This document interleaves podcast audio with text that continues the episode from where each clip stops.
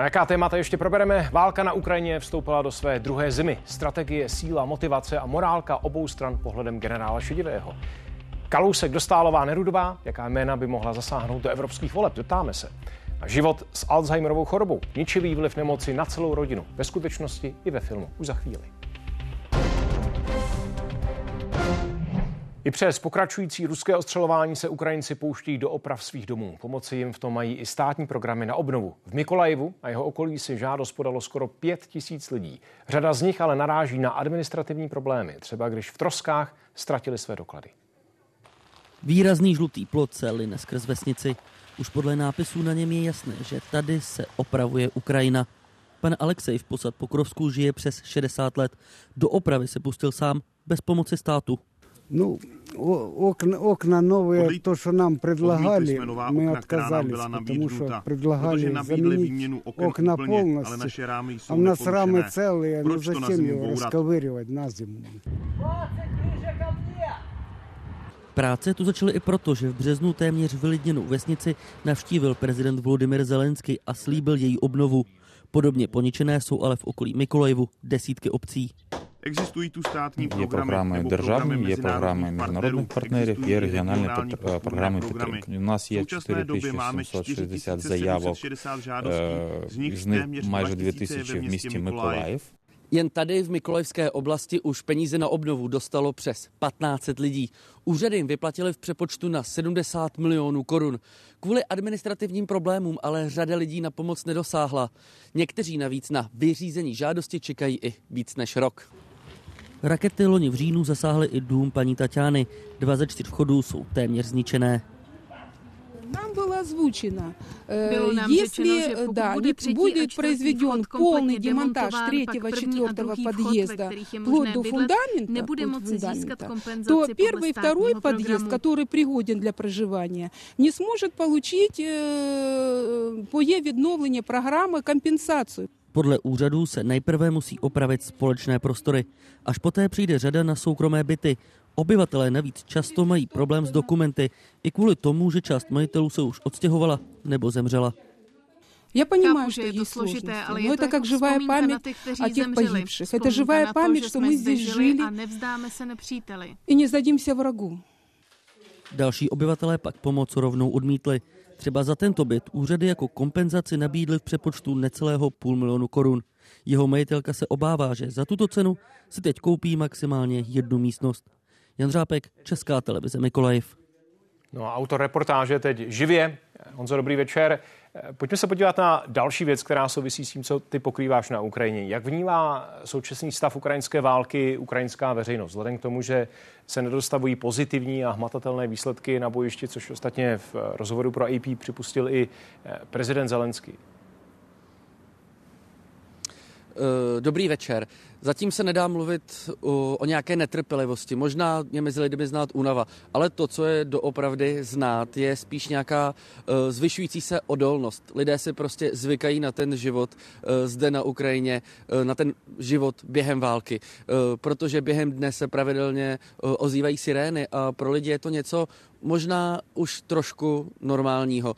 Především například zde v Mikolajevu jsou pak ale vidět i další věci, protože tady například jsou zavřené školy. To znamená, že e, děti jsou doma a rodiče s nimi musí trávit více času. Zároveň to je například problém s vodou. To znamená, že lidé e, musí nacházet způsoby, e, jak nejen najít dobrou pitnou vodu, ale jak zužitkovat i tu vodu, kterou, to málo vody, které mají k dispozici. Co je vidět v interpretaci toho, co se děje na Ukrajině, rozdíl mezi tím, co tvrdí ukrajinská vláda tak jak vykládá tu válku a stav její, a mezi tím, jak to vykládají ukrajinští generálové? No, teď už je možná ta linie trošku stejná, protože, jak už zaznělo, tak prezident Volodymyr Zelensky v tom posledním rozhovoru pro agenturu AP řekl, že ta protiofenziva, která začala v létě, tak vlastně nedosáhla těch úplných cílů. Ostatně už před měsícem o tom takto mluvil i hlavní, tady vedoucí armády, generál Valery Zalužný. Nicméně teď se ale objevila zpráva podle ukrajinské pravdy, že právě prezident obchází tohoto muže a jedná s dalšími generály v podstatě za jeho zády. Což ale na druhou stranu může být i jeden z jakýchsi politických bojů zde na Ukrajině, že právě generál Zalužný získává podporu a prezident Volodymyr Zelensky eh, si ji také chce udržet a proto možná jedná ze jeho zdády. To znamená, že jde o nějaký konflikt v těch nejvyšších patrech v podstatě ukrajinské jak armády, tak i politiky. Honzo, díky moc. Já tady ve studiu vítám Jiřího Šetivého, bývalého náčelníka generálního štábu. Dobrý večer. Dobrý večer. Eh, pojďme se podívat na eh, několik věcí, jednotlivosti, ale možná vytváří nějaký celek. BBC přenesla svědectví o tom, že existuje na ukrajinských silách a minimálně v tom vedení jakési napětí o nedostatku zásobování u řeky Dněpro, o tom, že Rusové byli předem upozorněni na ukrajinské pláně, že o nich jasně věděli vše dopředu. Je tohle to ojedinělá událost nebo je to nějaké systémové selhání, které se tam objevuje častěji na frontě? Tak je potřeba vidět, že každá strana má své spravodajské služby a ty působí pochopitelně ve prospěch té dané strany. Takže únik informací, tak jako se odehrával ze strany Ruska na Ukrajinu, tak se děje i na druhou stranu. Čili eh, z tohoto pohledu si myslím, že to není zase tak úplně zvláštního. Eh, asi to důležitější je, v jakém rozsahu to je a do jaké míry to ovlivnilo bojové aktivity. A v tomto případě pravděpodobně Rusové byli vojence úspěšnější než Ukrajinci. Nicméně nemyslíte si, že to byl nějaký systémový problém, že by to otočilo chod války eh, jenom z toho důvodu, že Rusové třeba mají velmi dobré zpravodajské informace o tom, co Ukrajinci chystají? Tak je potřeba vidět, že to jsou vlastně ozbrojené síly, kde se především ta, ten vyšší velitelský sbor zná dokonce i osobně.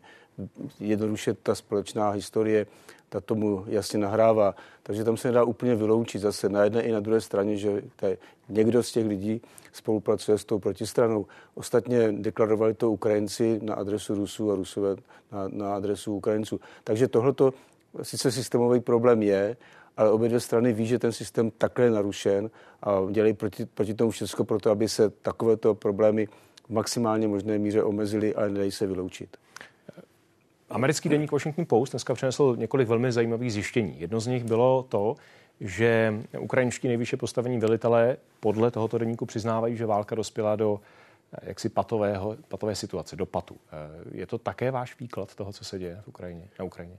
Já nevím, jestli se říct úplně přesně pad. Je to takové nějaké mezidobí, kde síly se nevím, jestli vyrovnaly, ale jednoduše ty bojové aktivity nejsou tak intenzivní na to, aby jedna strana překonala stranu druhou. To je evidentní. Jedna i druhá strana provádí určité přeskupení, reorganizace, doplňování a to období podzim, zima, pravděpodobně až ke konci zimy ten ukáže, která strana bude připravena zahájit ty útočné operace efektivněji a tu druhou stranu přemoct. Je to ale velmi rozhodující období právě proto, protože ta, ten klid zbraní, který ale je relativní, to bych chtěl upozornit, tak e, přece jenom vytvoří podmínky pro to, aby se možná v příštím roce někdy v těm té první polovině ta válka buď rozhodla, anebo se to může skutečně stát, že se dostane na nějaké opravdu patové situace, kdy už jednání druhá strana nebude mít sílu pokračovat ve válce a potom budou muset začít skutečně jednat jedna a druhá strana o tom, jak tu válku ukončit.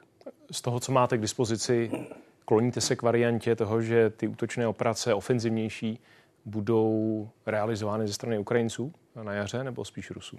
A myslím si, že budou aktivnější Rusové.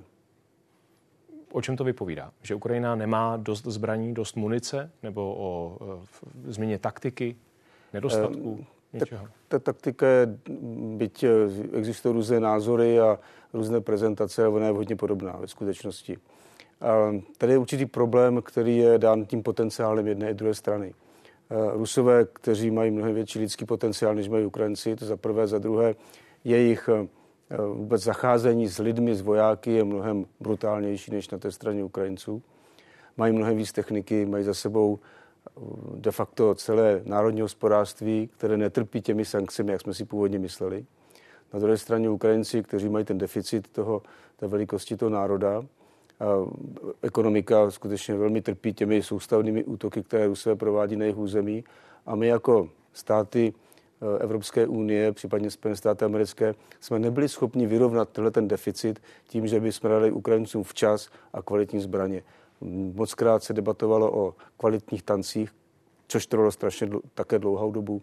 Teď se mluví neustále o nadzvukových letadlech, ať už to jsou F-16 nebo cokoliv jiného, ale Ukrajinci to potřebují a v tom deficitu nadvlády, kterou dneska mají Rusové nad bojištěm, tam se velmi těžce bojuje. Když se bavíme o tom deficitu, tak pojďme citovat eh, deník Washington Post ještě jednou, možná trochu obsáhlej, ale je to důležité. Eh, on dospěl na základě rozhovoru s asi 30 představiteli k několika závěrům. Za prvé, že v mnoha věcech panovaly mezi americkou armádou, včetně zpravodajských služeb na jedné straně a ukrajinskými partnery na straně druhé, eh, zásadní rozdíly názorové. Za druhé, že se američani přepočítali ohledně možnosti rychlé přeměny ukrajinské armády v armádu západního typu, řekněme. A za třetí, že Západ v mnoha oblastech Rusko podceňoval. Vidíte to s odstupem téměř dvou let, tedy od začátku války, nebo s tím, tím dlouhým, s tou dlouhou analýzou, která je k dispozici podobně? Já si myslím, že to je pravda. Ale oni nepodceňovali pouze američané, nebo ale i naše strana obecně, tak řečeno, ale i Ukrajinci.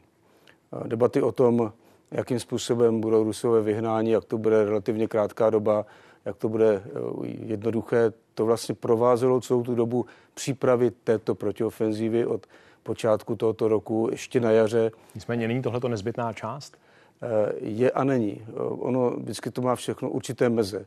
A já si myslím, alespoň teda pro mě to byl jasný signál, že něco není v pořádku. Už v lednu bylo zřejmé, že ta velmi, eh, řekněme, nadnesená očekávání, protože válka je válka, vždycky proti sebe bojí nejméně dva generálové, když to také trochu zjednoduším. A tam jednoduše to není tak jenom, jak si někdo přeje, aby to tak dopadlo. A ta prostá vojenská matematika ta ukazovala, že tak jednoduché to nebude. A potom už jaro ukazovalo, že přece jenom asi pravděpodobně Ukrajinci nejsou v takovém stavu, aby to bylo tak jednoduché, jak se ta, to nejvyšší politické vedení Ukrajiny říkalo. Takže to podcenění Ruska tam evidentně bylo. Bylo podceněno to, jakým způsobem Rusové eh, byli schopni převést eh, ten obraný průmysl na válečnou výrobu jak byli schopni eliminovat drtivou většinu sankcí, zejména v té vojenské oblasti a v oblasti dodávání zbraní a komponentů na zbraně. A samozřejmě ten eh, morál, který na jedné straně Ukrajinců je mnohem vyšší než Rusů, u těch Rusů je, vyrovn, je vyrovnáván tou brutalitou, násilím, eh, která bohužel k tomu ruskému národu patří. Jiří Šedivý, děkuji mnohokrát za váš čas. Děkuji, nashledanou.